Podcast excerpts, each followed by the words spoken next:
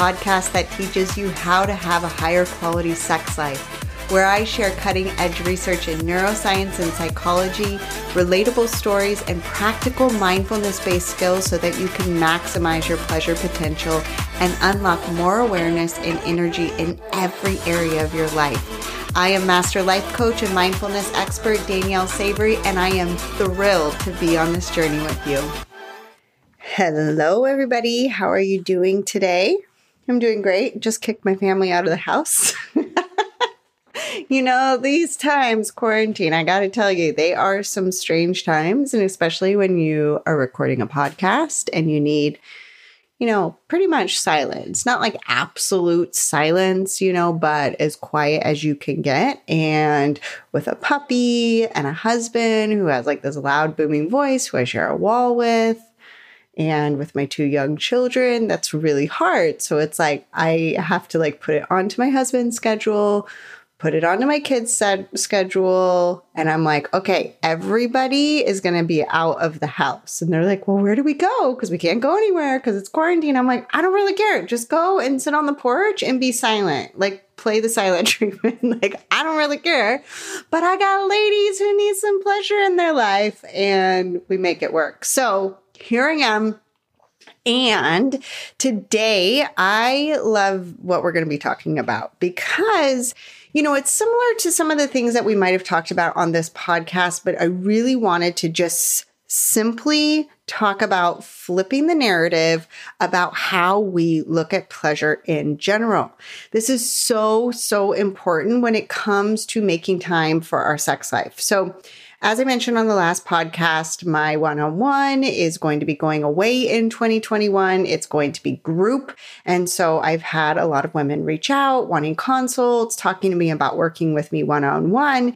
And one of the things that comes up all the time and also comes up in the Better Sex in 90 Days group is that so many of us as women, we have a lot on our plates. It's very busy. It's very full.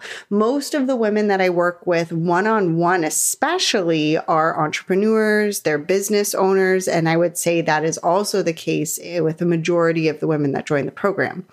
And because of that, there is these responsibilities that we have. We have these obligations to our families, to ourselves, to our businesses, and every which way. And so it's like, how can I have like amazing sex and amazing pleasure in the life that I have? How can I be able to like fit this in? And really, when we start our work together, one of the things that we have to start switching as far as women, especially my clients, and for you of listening, if you really want to have a lot of pleasure in your life and become a turned on woman and allow the sex to be better, it's not where can I squeeze this in to my current life? But how can I be the kind of turned on, pleasured filled woman that supports the rest of the things going on in my life? Completely flipping the narrative from, oh, that sex or pleasure is an afterthought, but it is actually the goal. So I've talked about pleasure being the goal before in a sex session rather than orgasm, but I'm talking about pleasure as a whole being the overriding goal of your life. And that's a completely different story and different narrative than we are fed in our society. In this culture, we're go, go, go, do, do, do. We're respecting more, not just of ourselves, but of other people all the time. We're expecting our partners to, to pick up the slack and to do more for us. We're expecting more from our children. We're expecting more from Amazon. I mean, let me just pause here. Little side tangent. Like, how fascinating is it? Like, when we get used to something like Amazon Prime that can deliver to us in two days, that when they can't, because when COVID hit, you know, everybody is impacted by that so many people were like, oh my gosh, having to wait so long. Like all of a sudden, we went from having to get the thing that we ordered online that maybe we just had a thought that we absolutely needed in 24 to 48 hours. We actually have to wait a whole week for it. Or uh, we've been working on remodeling and finishing our home here, not even finishing, starting, I should say, starting on furnishing the home that we bought over a year and a half ago. And we just started on that and watching my brain like kind of have a tizzy fit if I have to wait two weeks for a piece of furniture or two months, or maybe they're not even going to get it till 2021. And it's like, what? Right? We are expecting so much. We expect things to be quick. We expect things to be done. We don't have a lot of space for grace and the capacity for people to not have to be able to do everything. And it's no fault of us. It's no fault like this inherent thing that we're thinking, oh, we have to be able to do all of these things. It's the way that we are socialized in this grind culture, this doing culture, this busy, busy, busy culture. Recently, I started watching, what's it called? It's a Netflix show. Oh, Emily in Paris. Okay. It's just a fun, frivolous sort of show.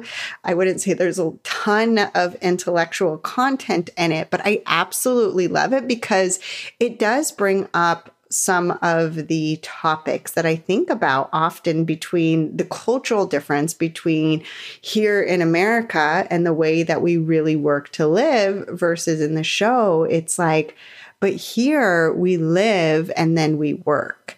And that is really one of the things that I help my clients revert on their thinking is rather than let's trying to fit like squeeze in sex, squeeze in pleasurable sex, squeeze in pleasure in general. What if that was the goal to begin with?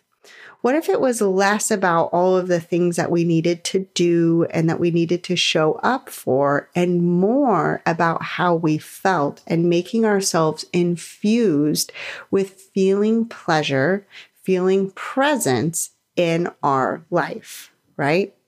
Now, as women, on top of the to do, to do, do, do, and all of the things, there's also this, I want to say, an extra expectation of being able to do it all. Like we hold this out as a high esteem. Like there's part of us that feel that maybe this is like a burden that we carry, that we should be able to do it all and we complain about it. Like, how can I, you know, hold mental space and the mental capacity, right? That so many women hold. There's a few articles about this, right? The weight that a woman carries in her brain with having to make space for all the dentist appointments and what's going on in the house and her work and the children and all the worries that she has with there and things like being an activist and being involved in things that matter to her and being showing up in her community and then also being a pillar and a matriarch in her family and remembering the thank you cards and the Christmas cards and all of this extra stuff right? So there's part of our brain that's like, this is too much. This isn't fair. We shouldn't have to have all of these things that we're holding in our brain all the time that we should do. How is this even possible? Like the amount of burden that we are carrying around as women because of all of these expectations and to dos. And then on the flip side, we also hold it in very high esteem if we're able to right? If I, oh, you know what? I can totally manage that. I can totally take on all of these things. So there's part of our brain that wants to complain about it and it's not fair and how come and the patriarchy and blah, blah, blah. But then when push comes to shove, there's a glorification of learning how to be able to do it all and not having to ask for help. You know what? I can just, it's fine. I'll just figure it out. It's not a big deal. I see this all the time with my colleagues and my clients because we're coaches and because we have the tools of mindset that sometimes this mind management and mindset can be flipped around that we actually feel pride in being able to manage our minds in such an efficient way that we do it all without a lot of complaint, without it feeling like a burden. Rather, then maybe seeing that there's no glory, there's no trophy out there for doing it all.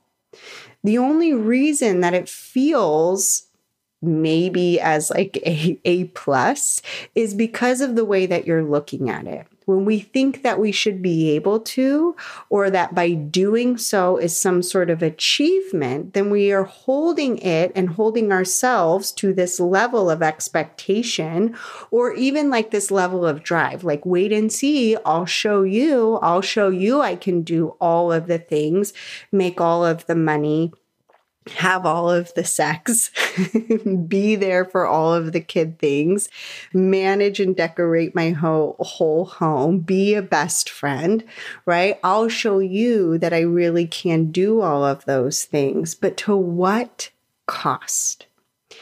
And the thing that I find is most fascinating is a cost of doing all of this is burnout, right? Burnout is a huge one overwhelm, fatigue.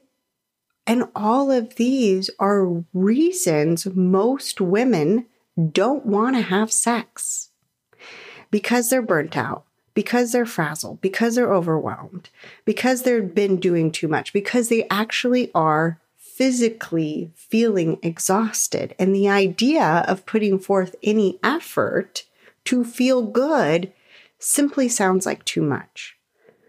So when we think about what is the cost exchange, yes, we might have a vision for ourselves or an interpretation or a meaning that we make like, look, I'm this great woman because I've been able to do and achieve and show up in all of these ways.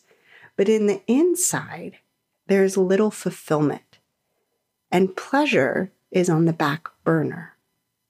And so when we're talking and when I'm working with women, and we're really talking about what is important for us in our lives, they talk about enjoying things like motherhood, feeling passion and love for their partners, feeling present in their lives, feeling fueled in their lives. Yet the way that we're approaching it, it's doing and achieving over pleasure, presence, curiosity, connection. So it's not just a matter of when I can squeeze this in. We have to flip the entire system of the way that we're approaching things upside down to see that this isn't something to wait for. This isn't something you do all of this work and then you deserve. This isn't something you have to wait to be worthy of or your calendar needs to be worthy of. It's actually something that needs to be your number one driving motivation, focus, and goal in your life in order to get it. Because otherwise, if you do show up for the pleasure party, you're gonna be exhausted. You're gonna be stressed out. You're going to be burnt out and trying to find pleasure with a container that doesn't, like we've talked about this container before, right? Is not conducive for pleasure to even enter. When we think about what's required for pleasure, it requires connection. It requires compassion. It requires less pressure, right? So, this feeling of choice and not feeling pressured. It requires curiosity. And those things aren't present when we're in a do, do, do place.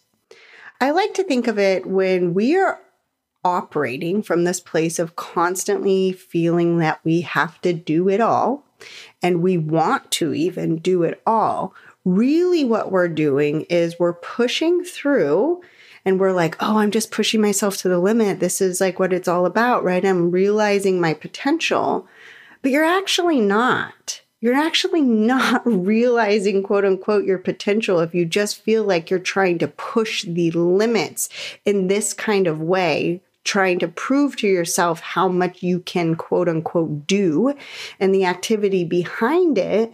Because what you're failing to see is that is actually an automatic response. By default, the way that we've been socialized is to do all of these things. Rest is only something that comes once you've checked everything off your list. Pleasure is something we only give ourselves and permission to go and explore, perhaps at the end of the day, perhaps on the weekend, maybe just on vacations or when we have time away from it all.